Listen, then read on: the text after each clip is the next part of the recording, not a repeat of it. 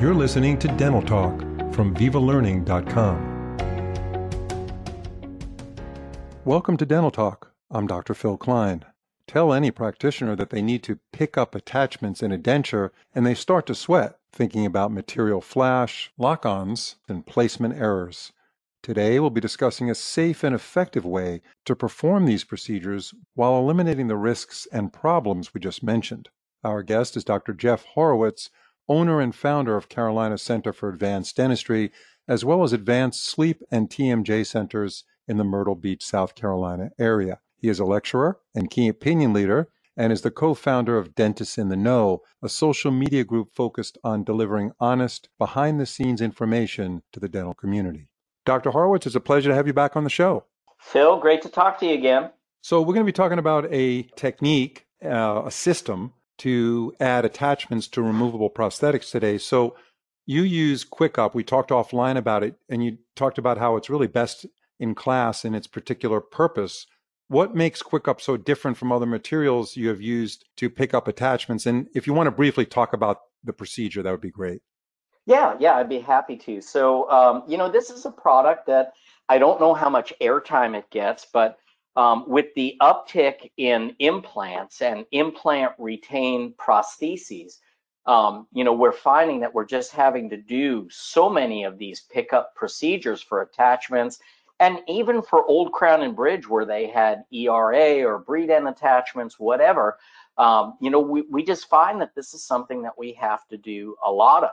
Um, with that, it has always been something that has made us sweat because uh, any dentist out there that has not locked on a denture, I promise there is nothing that will ruin your day in dentistry more than locking, a, you know, a, a, a, a prosthesis uh, into a patient and having them get nervous and upset while you're trying to remove it. Um, and and so these things uh, very often can be we don't charge a whole lot for this procedure, and yet they can be one of the most problematic procedures. And so, you know, that high risk to, or, or, I guess low reward to high risk ratio is one of the reasons it's it's not such a fun procedure.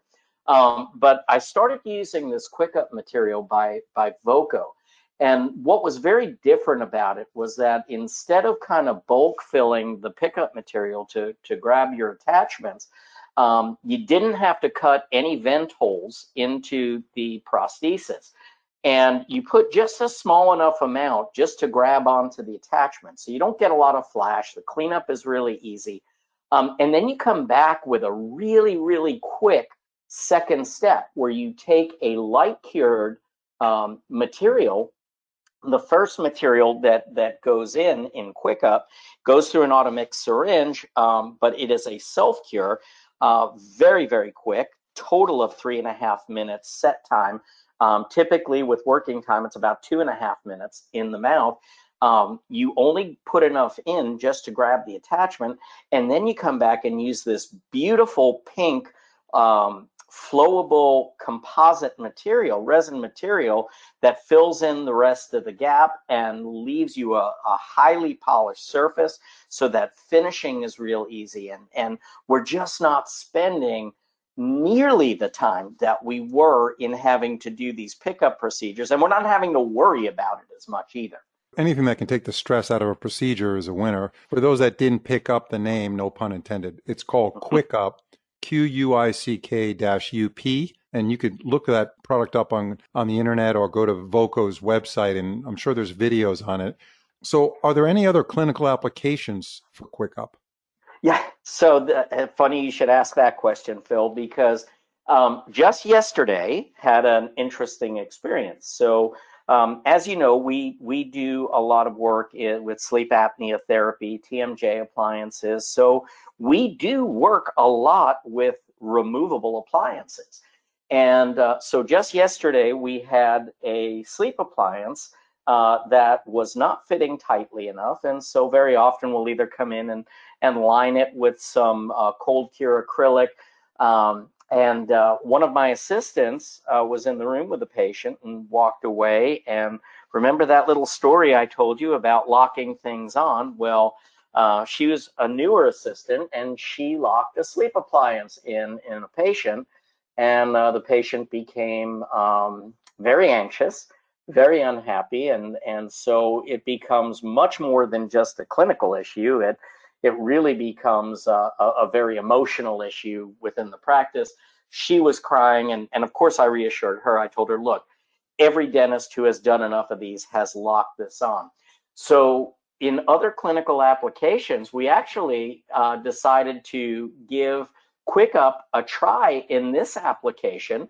Um, when you have, say, an acrylic appliance, a night guard, something like that, you can apply the adhesive um, and and put a little bit of either the light cured or the self cured, if it is not a clear acrylic, um, into the uh, sleep appliance, and again, you just have much more control over the amount of material, uh, and it's a little bit more forgiving in in removal. So you don't have these lock-ons. So yeah, we're we're using it now for lining of of sleep appliances and and TMJ appliances as well. And it just so happens that a lot of the sleep appliances we make are pink, so it, it works out perfectly.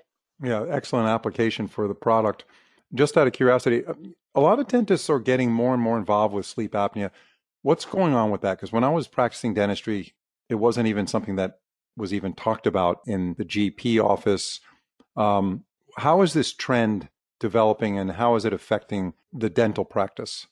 You know, whether or not um, dentists are are actively treating sleep apnea and and making appliances, it's really becoming part of the curriculum now, where if we're paying attention to the whole patient um, and and not just the teeth, then we have to consider those things. We're all looking at those structures already, and much in the way you know that that we can identify dysplastic tissue in the mouth, we can also identify very easily a lot of the structures that can compromise the airway and very often it's the dentist who is able to catch these things in, in the first place just during routine exams. And and so the the other side of that, Phil, is that especially if the patient is going to have any appreciable amount of work, then we need to consider is this a patient that's going to need to have some type of sleep apnea therapy?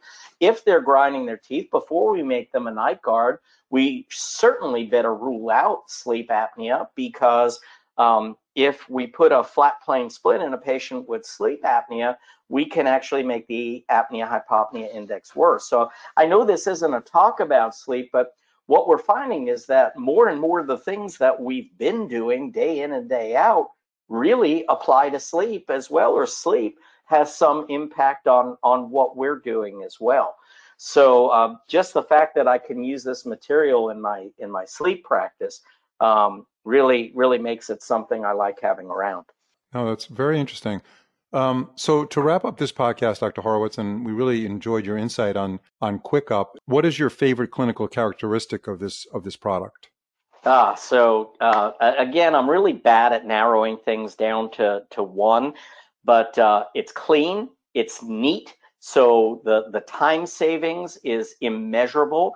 Um, I would say we've cut our our pickup appointments in half um, as far as time goes. Um, but the most important thing, eh, you know, and, again, I, I go back to my assistants and and how they feel about things as well. And um, we just don't get lock-ons anymore. It's just a thing of the past. So um, it's reliable, it's neat, it's clean, it saves time, um, and and I just haven't found another material uh, on the market that can that can do what it's capable of. So, you know, if you're doing implants, if you're doing uh, you know prosthetics around precision attachments. Uh, you know, relining any kinds of appliances, I, I, really would advise you to to take a good look at this product.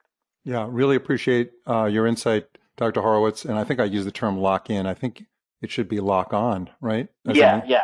yeah. So you, you got to correct me when I make these mistakes. I mean, I, you, you, don't care what it's called when it happens. You just want it out. yeah, I, I could imagine, and I haven't done any of these procedures, but uh, I do want to use the right terminology, or else I'm going to embarrass myself here if I haven't. No, I I think we're all good. Okay, yeah. When I did, when I thought about doing this podcast, I said, okay, this is really going to be tough for me because as a retired endodontist, I have not done a lot of these procedures, but we have your expertise, and that's why you're doing the talking and I'm listening. All right. Well, great interview. Thank you. Yeah, thank you very much, Dr. Horowitz. For those of our listeners that are excited about what Dr. Horowitz has to offer, please tap into the podcast that he did called Reliable and Effective Cementation. It was excellent. And then he talked about what he defines as a truly universal composite. Does one actually exist? Um, you can find that on vivalearning.com, Spotify, uh, Google Podcasts, Apple Podcasts, Stitcher, iHeartRadio, and all the other platforms that you want to listen to regarding your podcast. Thanks for listening, everybody. And Dr. Horowitz, hope to see you soon. Sure thing. Sounds good, Phil. Take care.